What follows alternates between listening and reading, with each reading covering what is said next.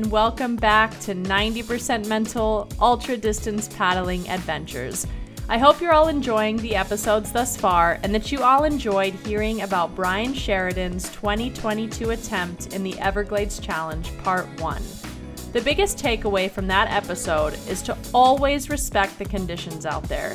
If you feel the possibility of yourself becoming a liability to first responders, others around you, to include race personnel or other racers, it is okay to call your race. It doesn't mean you failed. It means you learned something that you can carry with you to future races and use those lessons to kick some butt. Just like Brian did by going back to face on the Everglades Challenge again in 2022.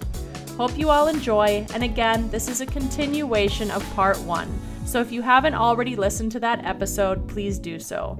Don't forget to subscribe for the latest episodes and support the show by either clicking the support the show link or just writing a quick review and giving the show some stars. Let's get right back into it. I know you're going to enjoy this one. We talked about at what point you were going, you decided you're going to do, you know, the race again in 2022. So for 2022, what was your goal? To finish. Here, same goal as the beginning, to finish. And what did you decide that you were going to do to accomplish this goal that you may have not thought about or done uh, in the previous year?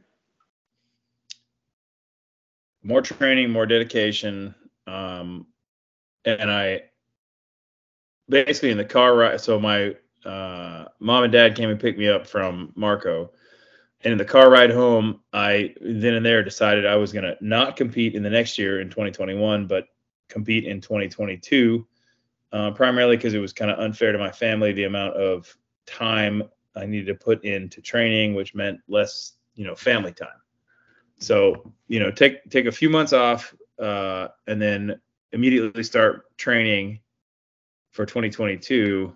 Um, but my big the big change was the the style of training. So in in in preparation for 2020 i was I, I physically paddled a lot. I did you know 20 to 40 miles most weekends. Um, i did a lot of you know boat handling stuff a lot of uh, you know uh, roll recovery drills and you know you know more in in seat training and for 2022, um, two big things in in late 2021, so January of 2021, I did basically the the lower half of the race course with uh, another seasoned competitor, a guy named Scott Based, uh, who competes on a SUP, and he's the only person to finish uh, four times on an SUP. He has completed uh, many uh, first time races as a SUP competitor. He's doing uh, the Yukon 1000, I believe, this summer. He's done the Yukon 1000 in the past. Um, he's done the Kruger Waddell Challenge, which is another uh, water tribe event uh, put on uh, in like the Canadian border. this guy is just just grit, pure grit. You know, like uh, the he, he jokingly refers to himself as the master of the slog fest. Because um, you know he does one of the hardest paddling races around in probably one of the most difficult crafts to do it in. And uh, you know a stand-up paddleboard um, i anyway, agree. So I, yeah that's that's uh that's a new level of masochism right there it is and i mean i when i started paddling that was my craft of choice and i i've suffered. I've had a lot of fun but through a torn acl and just a lot of body aches yeah it's it's a rough one so cool. Just your windage i mean just your windage alone like the mm-hmm. Uh, you know amount of your body that is exposed directly to the wind that if, if it's anything but in your favor yeah, you're in trouble. it's just, and also the amount of that weight matters, you know. So you don't have anywhere to put your stuff. So you know, if you bring two liters of extra volume of stuff, that's two more liters of windage as well. Exactly. So it's so with that being said, you know, it, it is very important to choose which craft you're going to be going into a race like the Everglades challenges because it can either make or break you. Yeah. And I would say the general rule is it will break you. Yeah, yeah, agreed, agreed. Sounds like it.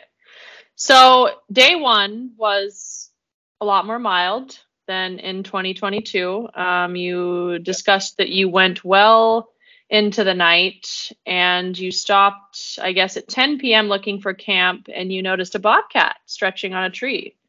So yep. you got back in your boat and ventured off to find another area. And there was some really beautiful nature moments that happened there. Explain that. First, explain the bobcat situation. I mean, it's one thing seeing, you know, a, a drug addict asking you for drugs, but then, you know, seeing a bobcat is a whole nother another element. Yeah, it was uh you know, I was actually farther up the race course than I decided to camp the, you know, in 2020. And uh, there's a, you know, a long inland sort of basically a drainage canal you paddle in for like four or five miles. Everybody calls it the ditch. Um, we just come out of the ditch, and at that point, the barrier island between the mainland of Florida and the Gulf of Mexico is is uh, I believe some sort of a park or a preserve. Um, so it's just solid woods um, on your, you know, Gulf of Mexico or right side. You know, there's a. I had a few marked campsites because I'd paddled through there before, and uh, came up to one of them with a nice beach, and you know, off to one side was a a bobcat stretching on a tree. Uh, wow. Which is cool. I mean, they're you know amazing, beautiful animals, but I'm not trying to sleep next to one. You know. So yeah, I, I wouldn't want to either. Yeah, yeah. I mean, you know, odds are they probably wouldn't mess with you, but uh, you know, not what you need when you're trying to sleep. So I I kept on, um, and this particular it was a moonless night, uh, so quite dark, and uh, for whatever I don't know the you know the bioscience behind it, but for whatever reason there was an immense amount of uh, bioluminescent uh, plankton um, to the point where you know, I, I, would look behind me and there'd be a, a, a trail of of green blobs where all my paddle strokes were, uh, and and then every time, you know, fish would swim next to you, they would leave you know ir- green iridescent uh, trails behind them, and it was, uh, you know, I don't I don't think I was hallucinating, but it was surreal enough to where you really ask yourself, am I, am I really seeing this, or is this just a hallucination? But it was. Um, interesting. Yeah, I've had some experiences with that bioluminescent stuff, and it is just absolutely breathtaking. I mean, any little thing that that skims the water, you know, a, a fish, a little bug, anything. I mean, it just lights up like it's like a, a mm. Disney movie, like a dream, you know. Right. So that's really, really cool that you got to experience that. And even the Bobcat too. I mean, I that's one thing I love about ultra endurance races is the the nature that we see that we wouldn't otherwise be able to encounter if we didn't do these kind of things. Yeah. Especially in places that are 100% inaccessible uh, through any other means. Yeah, that's incredible. For me the the the real uh you know chest thumping moment was um transiting uh, Sarasota Bay, which you know was the beginning of the end for me uh, in 2020. Made it through Sarasota Bay, made it on you know good good weather. Didn't you know it was still bumpy and choppy, but it wasn't crazy like you know two years previous. And you know, I pay real close attention to the weather, and and the weather was predicted, the wind was predicted to blow strong out of the east that evening. So I intentionally did not push hard that day, went slow in expectation of being rested during, you know, when sunset came, you know, in expectation of a a late night sail with you know strong winds out of a favorable direction uh, that would allow me to uh, you know not paddle and make good distance and uh, that it happened you know the for once the weather forecast followed exactly what it was supposed to do. So uh, I crossed Sarasota Bay probably by 5 p.m. Made a few quick boat repairs, and then uh, didn't make a navigational error like the year before and went all the way east, uh, you know, between Pine Island and the mainland, and then had an amazing sail from like 7:30 at night uh, to about midnight, where I covered um, like 25 miles without paddling, just sailing the whole time, which is huge. Um, you know, Yeah, that must have felt really good. So, Yes. why did you not, you know, from your experience, uh, just for all the listeners out there who don't maybe don't do ultra endurance racing or do, um, what what was the idea behind not planning where you were going to stop, like not having a set plan where you were going to stop? Like, why would you or would you not want to do that? Well, um, you know, Mike Tyson says that everybody has a plan until you get punched in the face. and that that's the just the reality of the race course. Um, you know, every morning you're going to wake up, you're going to make a plan, and then every day you're going to get punched in the face. Uh, and every evening you need to reassess that plan and then, uh, you know, come up with a new plan. You can't because weather is such a huge factor and because weather is so deeply unpredictable, uh, specifically in that part of Florida during that time of year. Um, like you can plan the tides pretty closely, and usually your tide charts are fairly accurate. Um, but it, you know, even the tides are a prediction because of the, the effect of the wind. So, you know, you can plan as much or as little as you like, but you're going to get punched in the face. It will. I happen. agree. Yeah, that's that's a really great thing to take into consideration because it is true. I mean, you really just don't know what what what's going to happen out there. So in the morning, uh, you end up having to fix uh, two of the bolts that hold your seat in place before you head to Yeah. checkpoint one. What was the deal with that? And did you? I mean, did you prepare for stuff like this to happen? So you had you were carrying extra repair equipment with you. Yeah, a hundred percent. You know, I mean, I uh, I provide for my family by fixing boats, so uh, I had a probably overly extensive uh, boat repair kit. Uh, yeah, and so my seat is held down with two bolts. Uh, one of the bolts broke during day one. The second bolt broke, uh, I think, late on day two. Um, both times I just repaired it and moved on. No big deal. You know, there's there's a lot of things that are going to take me out of this race, but uh, my mechanical ability to fix a, a, a vessel in the field was not going to be one of them. Great. Um, That's definitely a plus. I know a lot of people, uh, including myself, you know, we don't have that experience. So it's definitely was an advantage for you where it could have been a disadvantage for other people. Right.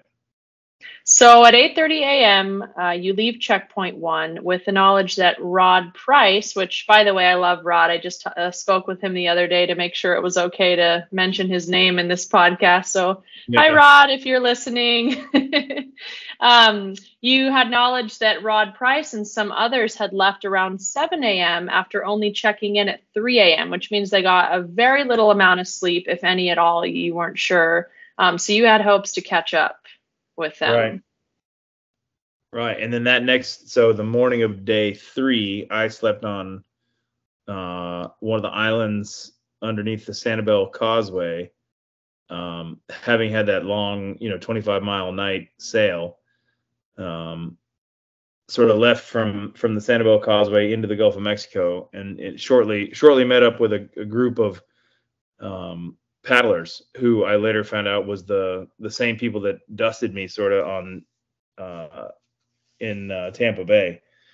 And these people are in like uh, you know epic, um, super narrow carbon fiber, super fast kayaks, and, and then Rod, who's in a, a decked canoe very similar to mine, uh, very similar boat. Um, the that group of people dusted me the first day, but then I caught up to them uh, the morning, the third morning, uh, I guess Monday morning would have been, and uh, you know proceeded to you know pace with them the rest of the day. Uh, and and then as I spoke to, I, I didn't know any. I, I knew of Rod only uh, from having read his books, I guess you're probably in that same boat. Uh, and had talked to him a couple times, but I, I didn't know him uh, on a personal level. But as it turns out, the the three other kayakers were, you know, like elite uh, Everglades Challenge competitors. Um, it was a, a, a couple, uh, a, a fiance couple or whatever.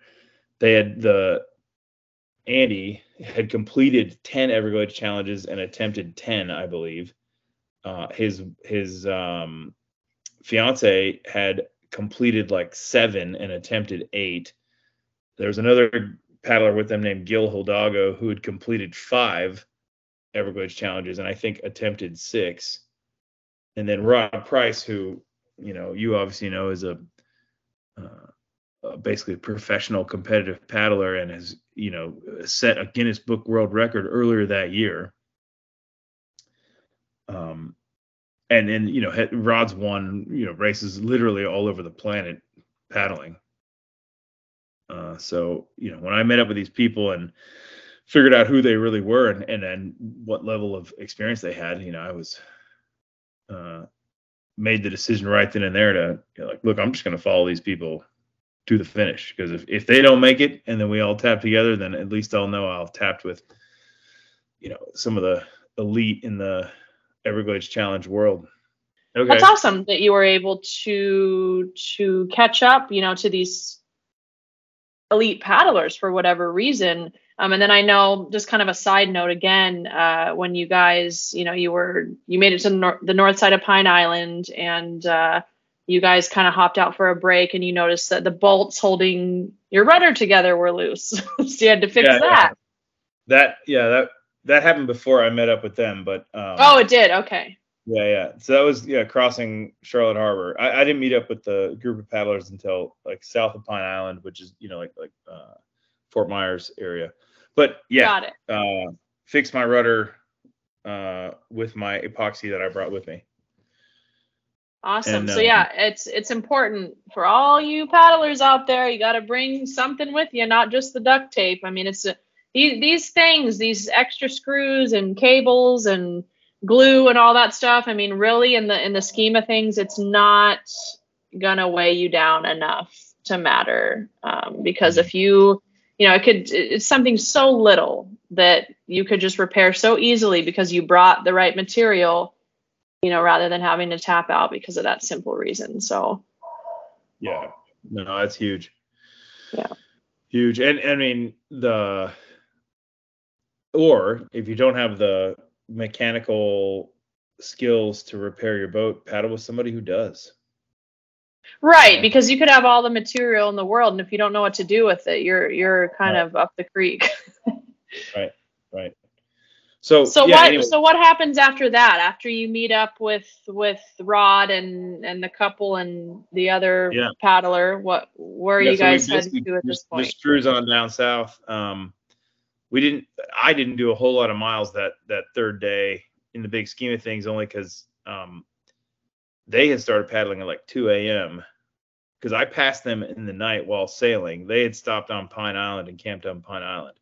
I sailed past them in the night just you know relaxing eating a granola bar uh, and was probably eight or ten miles south of them when i slept.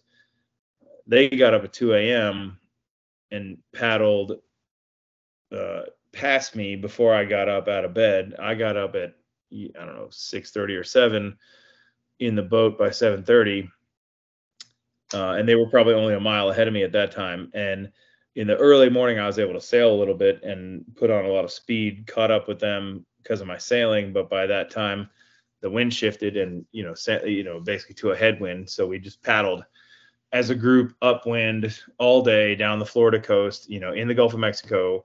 Uh, but it wasn't strong enough wind to pick up big waves, and you know, it was it was a relatively nice day of paddling, other than the slight headwind. Um, later that day, we stopped at a an inlet and ran into a Everglades paddler um, named Godzilla, who was in a uh, two man outrigger but as you know, so basically one of the seats in the outrigger was his gear and the other seat was the paddler. Um, and uh, he's a great guy, uh, unbelievably fast in his his uh, two man outrigger, and um, we continued on the coast. We ended up camping at uh, um, what is it? What's the island? Is it Keewaydin? Is that how you pronounce it? Keewaydin, yes. We end up camping on the north end of Keewaydin, uh, which is about I don't know eight ten miles from Marco, where I tapped out the year before. Sleep on a basically an oyster bar. Um, wake up that morning, continue on the the the the backside of Keewaydin, um, and this is where uh, Mary and Andy really started to shine because they obviously had paddled these waters a lot, and they weren't talking about they weren't discussing where we should go. They were discussing like which cut we should take that would likely offer us the best uh you know view of the sunrise and you know which birds would be out in which particular cuts. That's so cool. Yeah. It was amazing. They were uh it was as if we were paddling through their backyard and they were giving us a tour of their you know manicured backyard so is this the point where you had mentioned that your GPS was reading dry land, but it turned out to be a narrow creek dividing? Yeah, that was uh, later that day. After, so we we passed Marco, we passed Goodland, which is sort of the last human settlement before you enter uh, 10,000 Island Nat, uh, Park and Everglades National, and through 10,000 Islands, which is called that for a good reason. Uh, there's literally maybe not 10,000 islands, but a huge, huge area of islands that you can either transit offshore uh, or cut through the maze of mangrove islands. And uh, yeah, that so the wind really picked up later that day out of the south. We're heading generally south and east, um, and we're in the open Gulf of Mexico. So the you know the waves got huge, three four foot rolling waves. Um, so we decided to cut through the inside of 10,000 Islands, which is a, a course generally referred to as the maze. Uh, you know, for the Everglades, uh, the EC people. Mm-hmm. Anyway, so this is where Andy and uh, and uh, Mary take us through.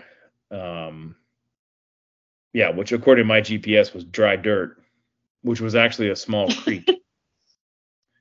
Um, and then they're they're talking like you know last time we heard three weeks ago you know this this tide was much higher and this is all everything's changed and it was um there's there's absolutely no way i would have made it through 10,000 miles without following uh, uh, this group of people so with this being said while gps is a must in races like this sometimes just having that experience and knowledge or being with people that have that experience and knowledge of inside passages like this um, is is a plus. So it's a good thing that you it was meant to be right that you right. that you caught up or met up with these people and uh, just to kind of backtrack I, I was reading something that I, I would really like to point out because i think it's it is something that is so so important in a lot of these races um, specifically i'm going to say in the alabama 650 and even in the mr 340 um, where you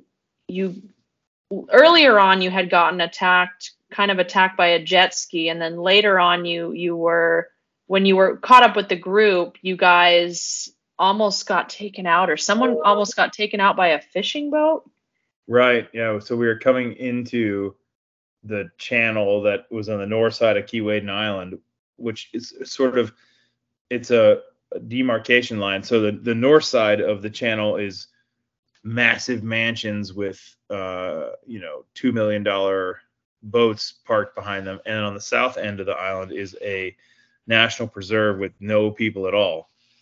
Uh, so we were entering that cut, and one of these huge, you know, million dollar center consoles was coming in late at night, super fast. Uh, you know, with sponsors tagged on the side like a NASCAR. Uh, and he almost ran over Andy. He was, you know, 100 feet from running over Andy. That's really scary. And this happen, happens more often than not. People don't realize um, that, I mean, 50%, whether my percentages are on or off, but 50% of the time, it's like these people actually really don't know you're there. Um, and other times, they just don't care. Um, you know, in, in races like MR340 or Alabama 650, you're getting a lot of low laying fog because you know you're on these rivers and depending on the time of day whether it's really early in the morning or late in the evening and the fog rolls in and you've got these speedboats that are just going so fast and i mean if you don't have some sort of light or signal on your boat you could really really be in some serious danger so i know you talked about how you had a you had something handy that that you could signal the boat with. Right. What was that? So I have a, I carry a uh, like a twenty thousand lumen waterproof flashlight on the front of my PFD that is attached to my PFD, but with a long enough cord that I can uh, pick it up and shine, you know, in the in the eyes of whatever captain of whatever boat's coming at me. So I did that and and you know hit it on. It has a strobe function. Uh, and I hit the captain with the strobe, and he immediately pulled back and you know did the right thing and and slowed slowed down and and and avoided a collision. But uh, yeah, you know you need to just because you're in a paddle boat doesn't mean you're you're not uh, applicable for you know maritime proper navigation lights. You know if you're mm-hmm. on a mm-hmm. boat of any size of any place, you need at least a 360 white meaning a, a, white light that shines 360 degrees around of a minimum lumen, you know, brightness. And the, the brighter, the better. That's uh, really, really good advice. I mean, I wouldn't have even thought about that. attaching the the flashlight to the life jacket with some sort of, you know, coiled cord that can stretch out. That's a really, really good idea. Yes. And uh, a race requirement in the Everglades Challenge. Good to know. Specifically, like yeah, the the uh, a really great resource for safe uh, coastal marine paddling is the uh, required equipment list for the Everglades Challenge, uh, specifically of your PFD. So you need, you know, literally a, a two pages of safety equipment, but one of those pages is only the PFD that you must have on you at all times. Yes, and it's crucial. Um, that's why you know the PFD that I choose to wear has a lot of pockets and a knife flash tab on it specifically because there are things that you got to consider. You got to keep these things on your body because if you get separated from your boat, the only mm. thing you've got on you is your life jacket. So the more you can comfortably stuff that thing with survival gear, we're talking matches and you know, a whistle and a mylar space reflective blanket, yeah. space blanket. I mean, just whatever, like the proper safety tools should be stuck on your body. Yep. So that's that's great. I'm glad that you pointed that out. Yeah, and the like I said, the if you go to the uh, Water Tribe website, there is uh, articles and checklists and uh, a, a, detailed description of all the safety equipment that you need to you know embark on one of these races safely and uh, you know flatly you know specifically with the hypothermia recovery you know i mean that I, I believe that article probably saved my life.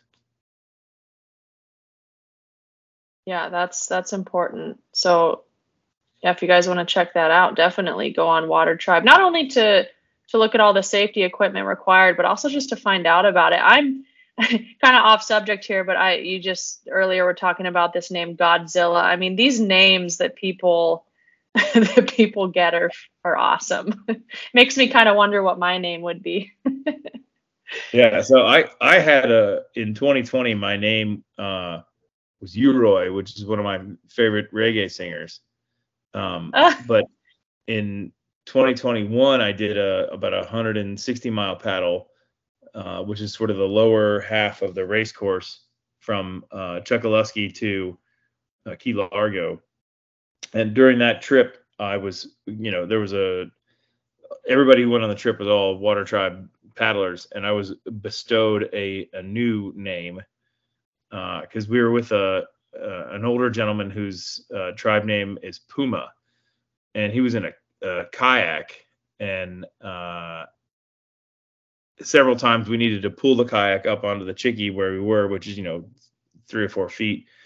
And uh, you know, I'm an ex, you know, Texas high school football player, so picking up a 80 pound kayak and slinging it up onto a dock's not a problem for me. And uh, Puma Puma told me that uh, you know I was like a a huge buffalo that would just hoist up anything he needed. And so I was I was bestowed the the water tribe name Buffalo Soldier. That's great. All all reggae related. That's really yeah. cool. All right, Buffalo Soldier. So back to the race. So at this point, you are paddling around the last crossing around Camp Lulu, and that became really challenging because you had to stop and wait for your team a lot because uh, was it because of your sail or I mean why why at this point didn't you just take off? So I could have, uh, and I probably would have failed. Uh, I, I, was the only person in the group with a sail. Um, I would later learn that I was the only probably race competitor still on the race course with a class one sail.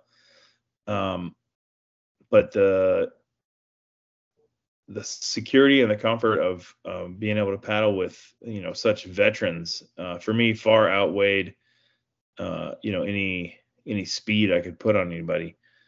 Um, and the other thing you know I really learned from from Scott Scott Base the Conquistador that's his name uh, was that you know winning an EC is not about paddling fast it's about resting the most you know keeping being able to keep the uh, race pace needed to finish on time and rest as much as possible. So I was the only person in the group who had a sail. So wherever wherever possible, I would pop my sail up and um, you know I, I, could not paddle and make five or six knots easily. Whereas uh, you know they're they're going to average three three and a half. So I didn't sail that much in in the whole of the day, you know, maybe an hour or two.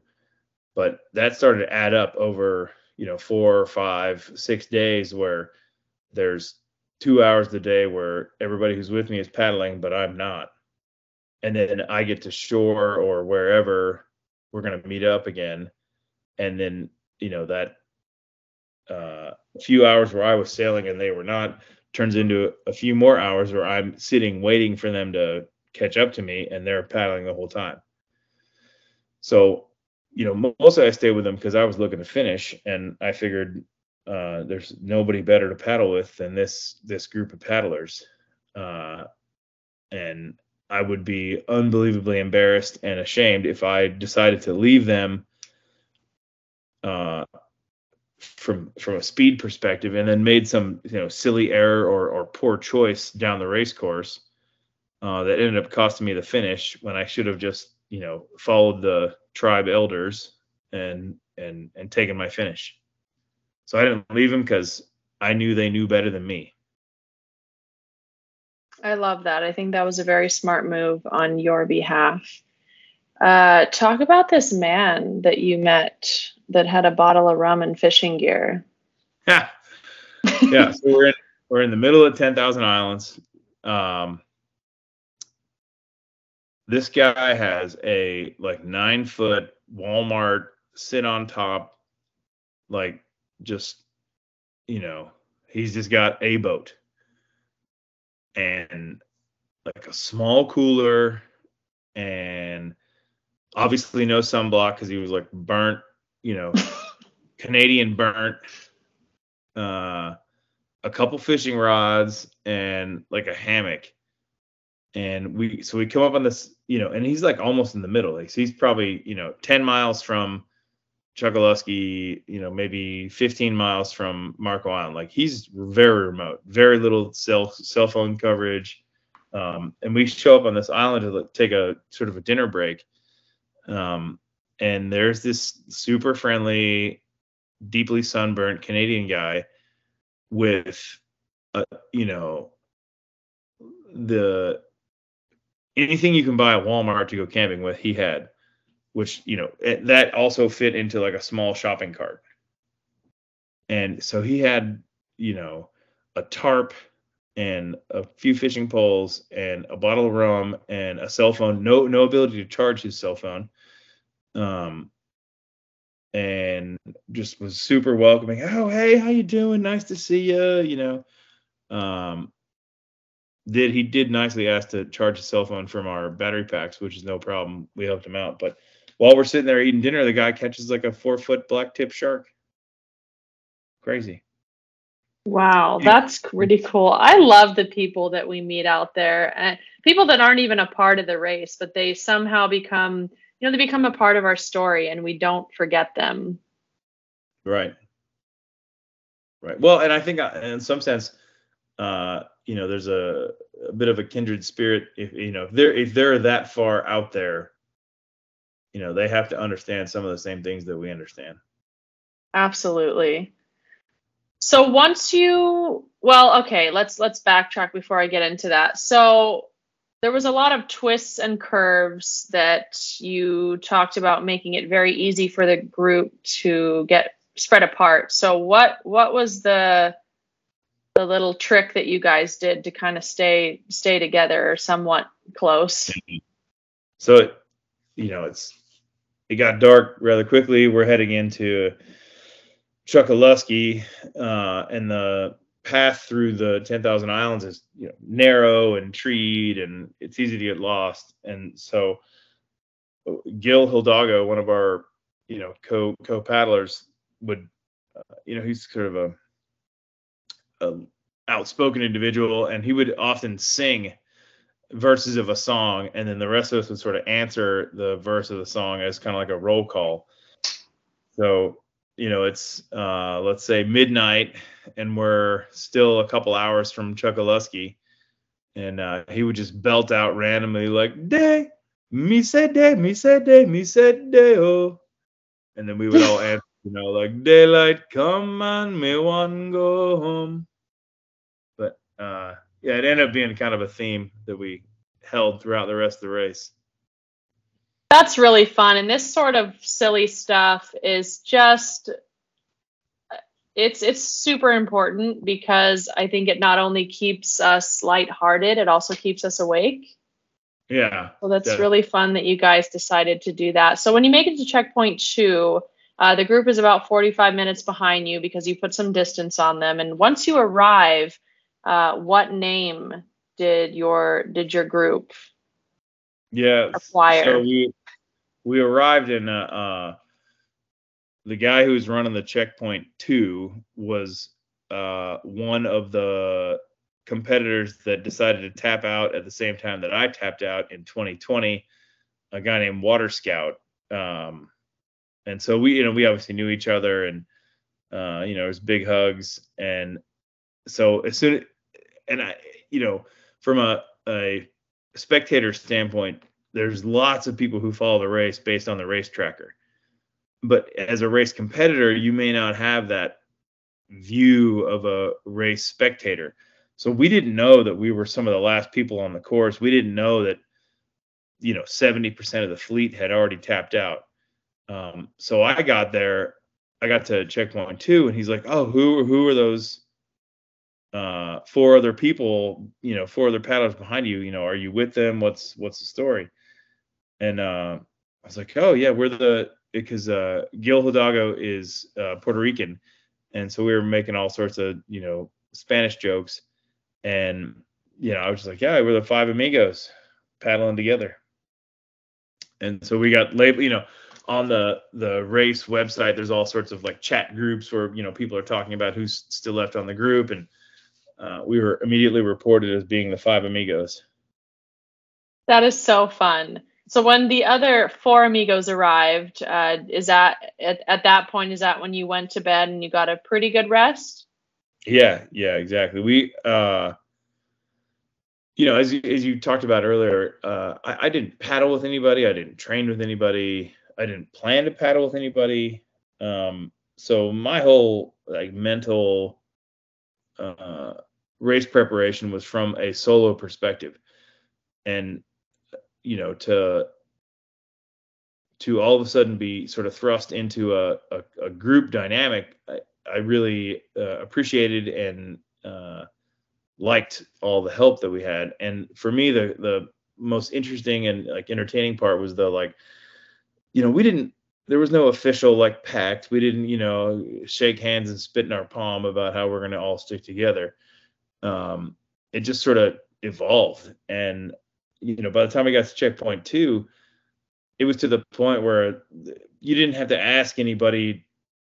There was no formal uh, agreement of okay oh we're all going to help each other put all of our boats up. Like everybody just got out of their boats and grabbed one end of the first boat and you know trudged it up and then went to the next one. And um, just the the the group help group dynamic was uh, for me awesome to see and uh, just you know heartwarming to see you know a, a, random group of people that may or may have known each other a couple hours before and are now uh, you know going out of their way to help each other at three in the morning at a very high level of exhaustion um, in the the, know, pure sake of you know helping your fellow paddler yeah, and that's one thing I really love when I the first race I ever did in 2018, the MR340. It's right off the bat, it's the first thing I noticed about these kind of races as opposed to let's say, you know, the the sprint races that you do is that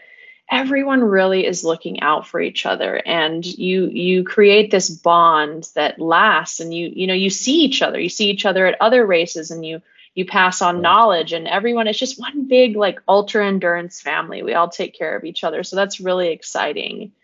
Mm.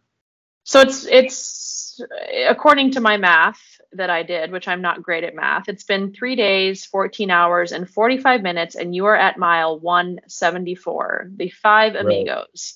You wake up feeling fatigued. Um, you walk to a close by cuban restaurant uh, for yeah. a cafe colada and a Cuban sandwich. And there you meet up with uh, the other amigos, and you're feeling dejected and ready to tap out. Which this point of the story really surprised me. Like reading that you felt dejected and ready to tap out, I'm thinking, oh my God, is he going to tap out? So talk about that feeling and what became of it.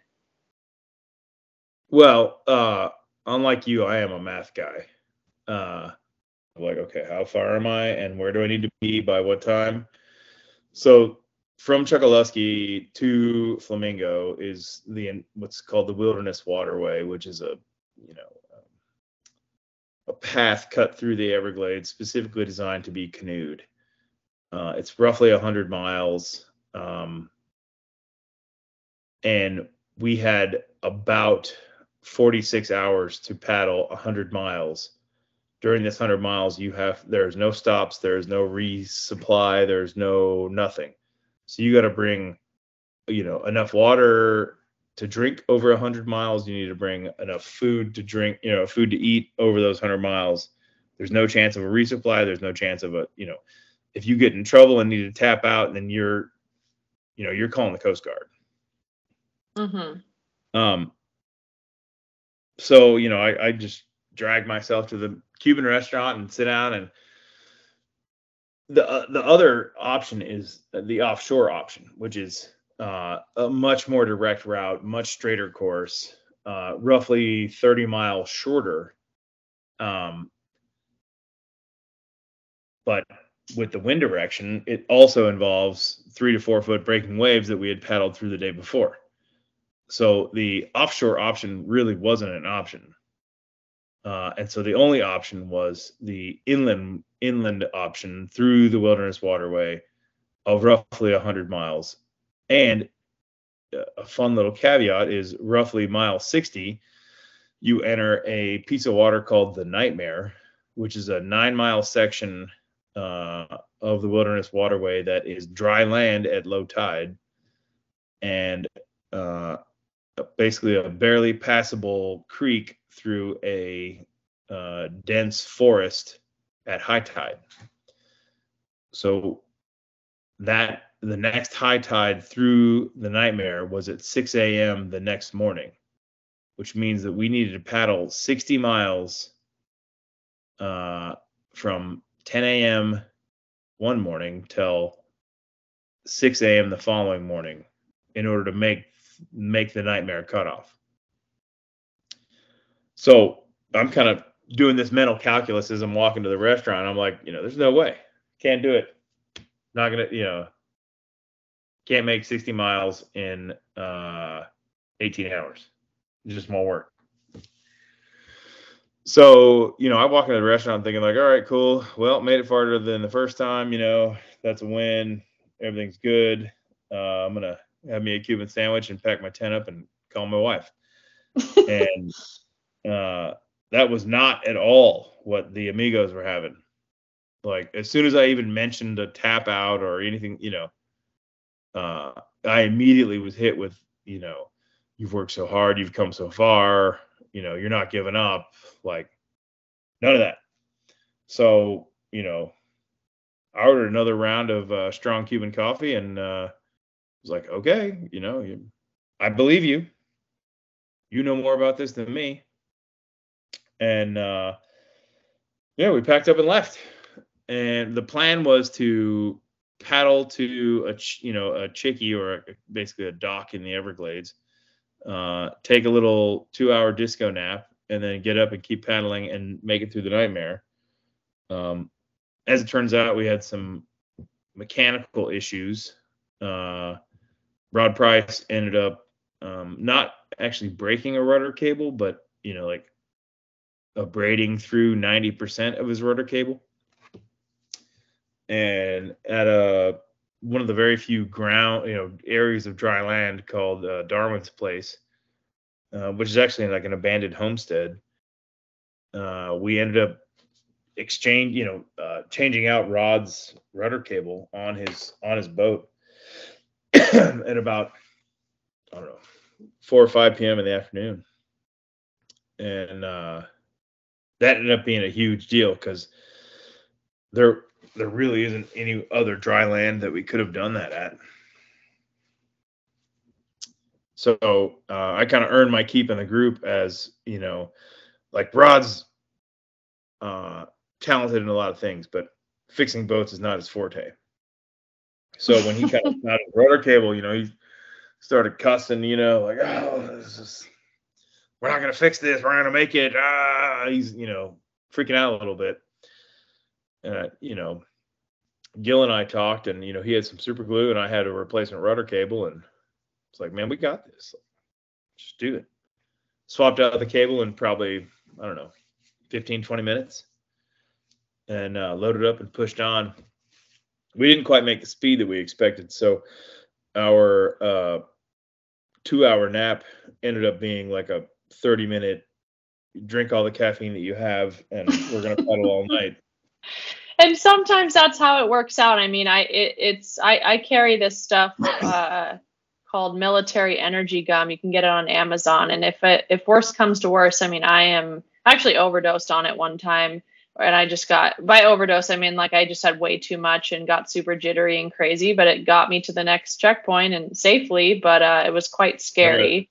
Uh, to rewind for just a second, so going back to sitting down at the Cuban restaurant, uh, do you think that, and I feel like I already kind of know the answer to this because it's happened to me before, but do you think that uh, you would have let that inside voice convince you that you couldn't make it and would have tapped out if in in fact the the amigos were not with you? I mean do you think you would have let this voice take over your choice yeah no question. 100% yeah i i thought so. Because i mean it's it's it's a really difficult place to be in to feel defeated and to feel like there's no you know once you start doing the math in your head and you know you start doubting yourself i mean just your excuses seem to grow and grow and grow and grow. Um, and i think well, too even yeah exactly. gone that far that long and I think too, even you know, even Rod. Uh, imagine if Rod would have been by himself, you know, and he, his rudder would have been ninety percent broken, and he was with no one. I mean, what? How do you think he would have felt? You know, he probably would have right. felt a lot more defeated. But so I think it's it's so important to realize that sometimes being with a group of people is the most amazing thing that can happen to you. And it seems to always happen. I swear it always happens at the right time. always yeah. during these kind of races. So you guys, let's see. Trying to think where we are in the story. So we were we were talking about how the 2-hour nap turns into a 30-minute guzzle all the caffeine you can and then you end up being slower uh, than expected, and you get to another chickee, um, and it ends up being occupied, and your GPS right. had died during the night, and your spare was yep. tucked away, kind of out of reach. So, uh, was it Rod that gave you some spare batteries? Yeah, but that was the next day. Um, the next my, day, my okay. GPS, yeah, my GPS died right as we were entering the nightmare. Um, Got it. Which kind of doesn't matter because GPS doesn't really work in the nightmare because the tree cover is so uh, heavy. Um, so what's the nightmare for for everyone listening? I I would like to know what the nightmare is. It sounds yeah. like a nightmare. It's you know it's a dramatized name like most things. Uh, it's just really a tidal creek. So there's a there's a you know you're you're going out what's called the Broad River. The Broad River enters out into the Gulf of Mexico. Um, and there's a cut through that doesn't involve going offshore into the Gulf of Mexico that allows you to connect to the next river south uh, without entering into the Gulf of Mexico. But that cut through is essentially like a tidal creek through super heavy, you know, very dense uh, forest that makes you feel like you're in Jurassic Park. And it's, you know, not passable by motor vessel, only maintained by, you know, park rangers in canoes with saws. So, you know, there's, you know, it's it's paddle 10 feet and then, you know, wrestle through a down tree branch and then paddle another 10 feet and then wrestle through another down tree branch. Uh, and then repeat that over and over for nine miles. Um, it's it's incredibly beautiful, uh, you know, incredibly intimidating as well because it's, it's, basically the midpoint of the uh, wilderness waterway. So you're you're 50 miles from anywhere. Mm-hmm. With uh, the only possibility of rescue uh, would be like a Coast Guard helicopter. Uh, you're you're probably also 50 miles from the nearest dry land. Uh, uh, or or human uh, human settlement. There's just nothing. The southwest corner of Florida has no people, no roads, uh, very little dry land, um, and then at tide, you know, at low tide, also very little water.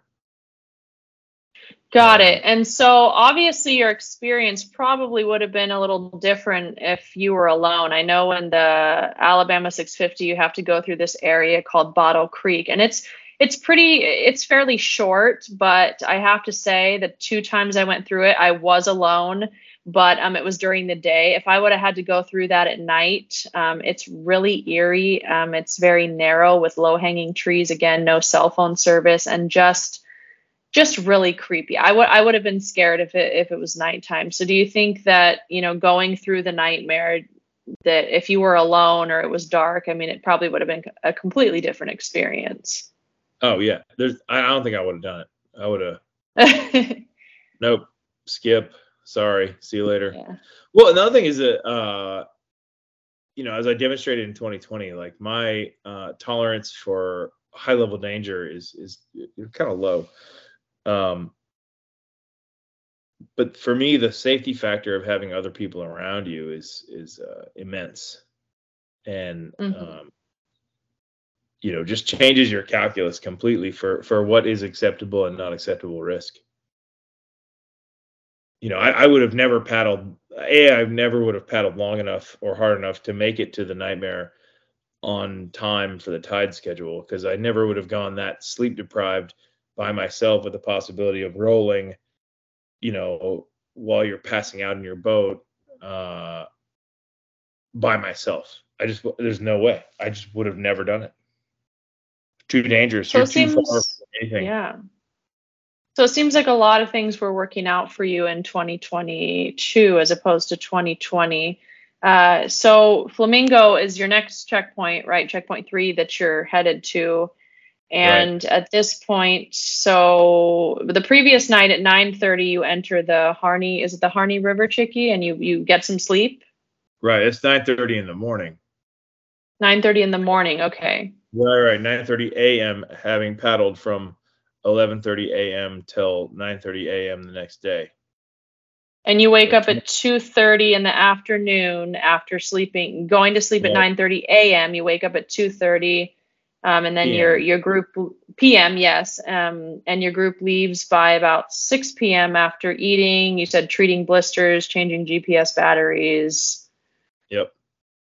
What kind of batteries are you using for your GPS? I'm curious. Are you using lithium well, or regular? Well, so I had a, a battery pack of 16 uh, lithium ion batteries uh, and a power cable to my GPS that uh, in 2020 worked the entirety of the race and had no problems with.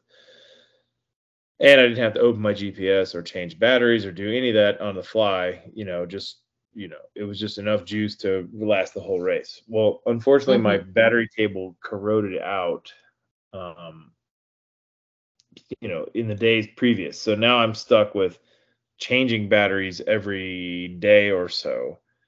Uh, and that worked for a little while, but um, eventually the batteries that I had uh, got low enough voltage so that individually they didn't work. And then also eventually, because I'm changing batteries at night, you know, with wet fingers, my uh, primary GPS failed, um, probably from water being you know pushed into it by me changing batteries. So then i had to get out my second gps which my second gps worked fine but um, at this point I, I am out of lithium ion batteries that will charge it. And regular double a's only last a couple hours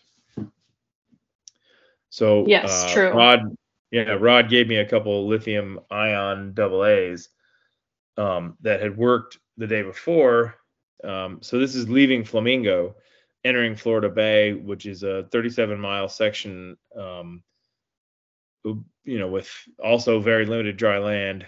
And um, so it's pretty, you know, Florida Bay is a very big place with with very specific narrow channels that you can, you know, only really hit accurately if you like live in Florida Bay or have a GPS. So I was pretty nervous um,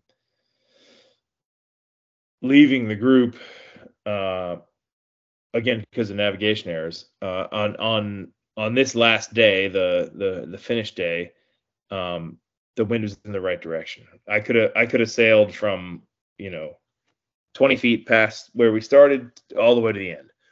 Um but i, I didn't I, I stayed with the group for you know probably the first half of the day um, sailed across open ocean, you know, open passages, and then would, you know, sit in the lee behind an island.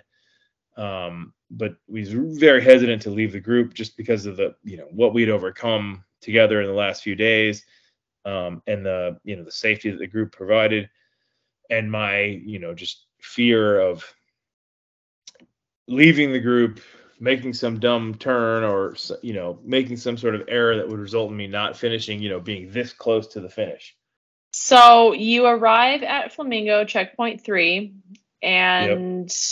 that had meant that you had done the, the wilderness waterway in just under 40 hours, which is impressive because rewinding, uh, I know that you, when you were at that Cuban restaurant, you had overheard uh, some two people discussing how they paddled the yeah. the wilderness waterway in 47 yeah, Mary and hours. Andy talking about yeah the fastest they had ever done the wilderness waterway was 47 hours. So you you guys completed it in 40 hours. Right. That's impressive. I mean, that's 100 miles in 40 great. hours. Yeah. Yeah. So that must have felt just such like such a relief. Yeah. It was a uh, a relief to get to sleep, but we were so fatigued afterwards that you know the next morning, uh, you know, Andy tried to wake me up, and you know he said it took ten minutes of like shaking me before I even moved and uh, you know responded. Imagine if there wasn't anyone there to wake you up. I mean, what would you have done, right? And you talk about checkpoint three. you're not allowed to use your or you're not allowed to set up camp right at checkpoint three at all. So what what what was your alternative? What did you do? Right. So the the mosquitoes in Flamingo are legendary, and when we arrived at 3 a.m., they were they were pretty pretty nasty. So you're not technically allowed to set up a tent, you know, air parentheses.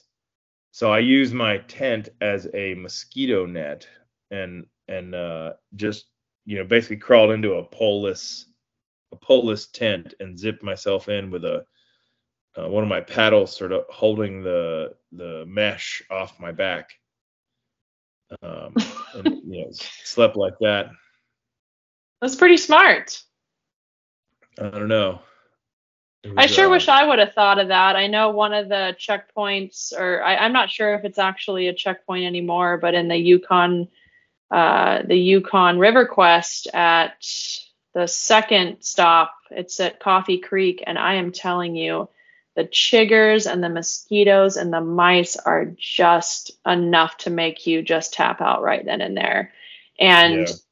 you, I was too tired to set up my tent, so I, I really could have just crawled in it, like you said, and done yeah. that. That's a great idea. So after after portaging across Flamingo, because it is a, is it a mandatory a, mandatory portage across Flamingo right, there? Yeah. So if you come into Flamingo from the freshwater side, you have to portage your boat. I don't know, maybe 100 yards or so um, mm-hmm. into the saltwater side, which is Florida Bay. And then, uh, yeah, the next morning we uh, launched into Florida Bay, and uh, well, so Flamingo's nice because there's like a convenience store at the marina, so you, you know you can buy like drinks and a breakfast burrito and you know all the lavish luxuries of of city life, internet, cell phone coverage. It's crazy. Um, but yes, yeah, so the next morning we leave into Florida Bay, and that's kind of you know where I hung with the group, uh, despite you know probably being able to sail the entirety of Florida Bay. Um, mm-hmm. I, you know, stuck with the group for, you know, through to noon. Um, and then we came to one particular section um, called the Twisty Mile. And, and this is a real, a real pivotal moment uh, for for you in this race. So yeah, talk, continue, talk about yeah, that. Yeah. So the, the, Twisty Mile, it's uh, very shallow water with a, a, a, a, a you know serpentine sort of channel cut through it. Um, and the wind was just howling and because it's so it's so shallow that the waves can't even form. Uh, so it's you know for for a, sailing canoe it's great because you can get all the power of the wind and none of the uh, downsides of having big waves. So i cruised through the twisty mile just hauling but you know look back at my my you know the the four amigos behind me and they're way behind me and um you know my GPS is working and the batteries are good. So I'm like, all right, cool. I'm just going for it. I'm gonna finish. Um, heading out of the twisty mile, I notice another like a sail on the horizon. Um, I don't know who it is at the time, but uh, you know my new goal is to catch catch that sailboat. And uh, you know the old adage of uh, you know if ever there are two boats on the water heading to the same place at the same time, it's a race. Um, so yeah, spent the rest of the day uh, sailing and paddling as fast as I could, trying to catch this sail that was on the horizon at about noon. And um, by 5:30 or so, uh, I was within probably a mile of the uh, the sailboat that I saw at noon, and was doing my best to try and catch him, uh, but uh, didn't quite do it. And uh, ended up finishing at 7:20 p.m. on Friday night, which was also my 42nd birthday. That is great. And and what who was there to greet you at the finish? Yeah, so um, the original plan was just going to be my mom and dad, uh, but uh, my wife came down with my two daughters, and sort of the way the finish is set up, you sort of come around like a peninsula and then cross like a you know maybe a half mile open bay um, before you get to the finish beach. And as soon as I cross that peninsula, I can hear kids screaming like "Go, Daddy, go!" And uh, so you know, sweet. Right, right, right. And, you, you know, there's any parent can recognize the scream of their own children, Mhm. and uh, so yeah, I'm, uh, you know, I, I can hear hear my girls screaming, and um, as soon as I get close to the beach, the like "Go Daddy Go" cheers turn into a, uh, "Happy Birthday" song, uh, which is real special. And uh, yeah, my girls ran out into the water, gave me a hug, you know, still sitting in my boat, um, but it was a you know beautiful finish. Oh man, I would have just lost it at that point. I know reading your story, I even started, you know, tearing up because I just I know that feeling. I mean, especially after having, you know, felt so defeated in in in 2020 and then going back in 2022 and getting to a point where you felt defeated again and just not, you know, questioning whether or not you were going to finish and having all these moments of doubt and wondering and then just rounding that finish line. It's almost like the way that I described it at the end of uh, one of my races was it was like I was I was a half a mile from the finish and I almost just I think I just sat there and I'm like I don't know if I want to be done yet. Like I do, but I don't. Right, right. Yeah, it's such a bittersweet moment, but that's really special that uh, your family was there to greet you, and especially that it was, you know, your 42nd birthday, and it was what a great way to celebrate. That's so great. Yeah. Well, and by this time too, we, uh, we'd kind of through talking to people at race checkpoints had figured out that we were basically the last uh, group of people on the on the race course, uh, and knew that um, myself, uh, Rod Price, and uh, Mary all were going to be class winners. Uh, not because we beat anybody, but because we were the only people to finish in our class. That's really awesome. So I, I assume that you stuck around and waited for the amigos. Oh, of course, yeah, the, yeah, and the finish, yeah, definitely. Uh, well, they were only about forty-five minutes behind me. Um, Oh, okay, not bad, not bad. Yeah, I was gonna say if it was a few hours, you'd probably be just sleeping. yeah, no, no, I was gonna wait for him regardless. You know, forty-five minutes Yeah. or three hours, whatever. But, um, yeah, it was a very emotional finish and really awesome. And kind of an interesting uh, side note. So the the sailboat that I was chasing, um, was another sort of veteran group uh, in the Everglades Challenge, which is uh, Leeward Lauren and Windward Mark, who are uh, from Michigan, and uh, we're in a Kruger cruiser, which is like a, uh sort of famous touring canoe, uh, Kevlar canoe, uh, made by a guy named Verlen Kruger, and they have a like a large, I don't know, maybe maybe five square meter sail with amas, you know, amas and inflatable outrigger. So they were in a different class, but um, I lost to Mark and Lauren by about 20 minutes. And Mark and Lauren and the five amigos were the only uh, six race competitors to do the wilderness waterway. And so there's there's two ways to rank class winners on the Everglades Challenge website. One is by time, and the other is by difficulty. So if you rank Mm. the race finishers by difficulty, Mark and Lauren won the Everglades Challenge, and I was second place by 20 minutes. Wow, that's really cool. I never knew that. That's really cool that they do that. So, Right. takeaway from everything, uh, one thing that really stuck out to me is you refer to the Everglades Challenge as a giant Rubik's Cube. Uh, explain that a little bit. And if you had advice for people that want to attempt the race, I mean, what what would your biggest advice be?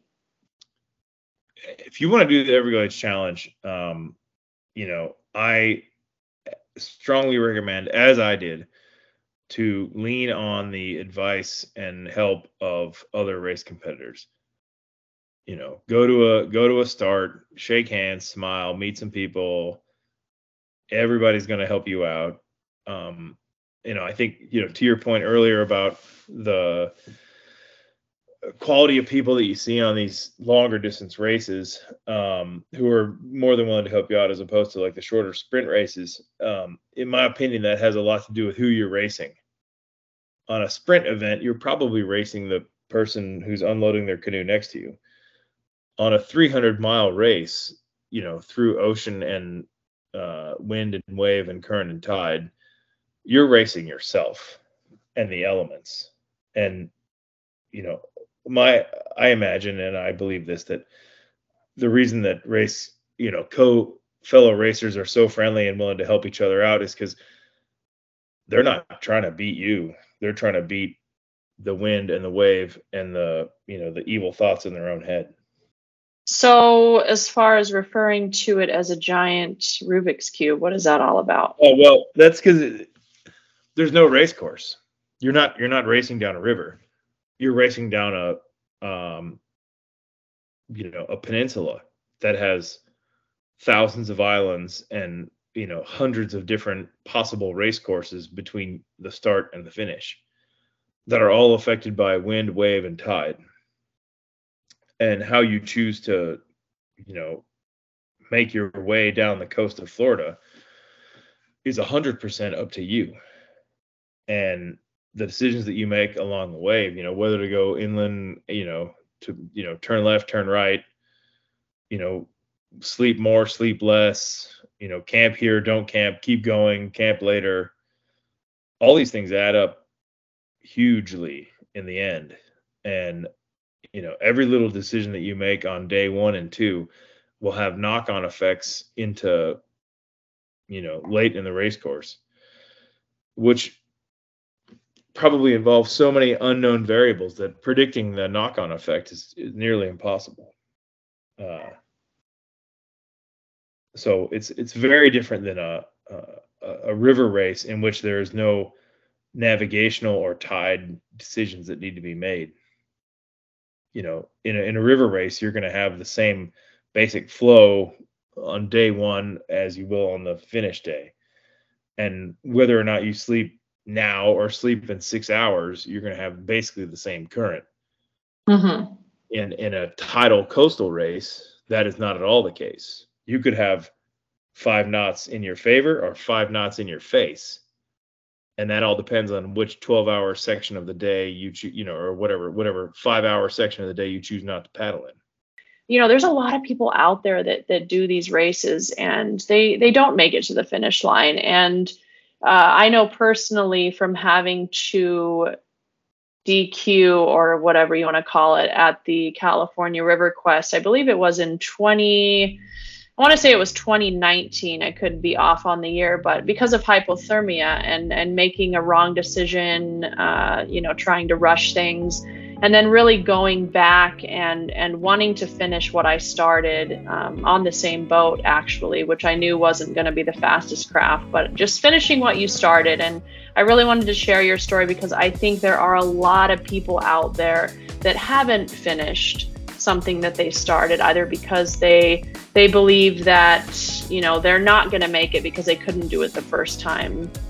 Or maybe it's for you know a slew of other reasons but i really enjoyed listening to your story about you know persevering and really being positive and taking taking a, a failure um, rather than it being a failure taking it as a lesson learned and applying it to your accomplishments in 2022 so thank you so much for sharing absolutely thank you for your time and i appreciate you giving me the platform well, there you have it an inspiring story of falling short, going back to the drawing board, and coming back stronger and wiser to make it to the finish line.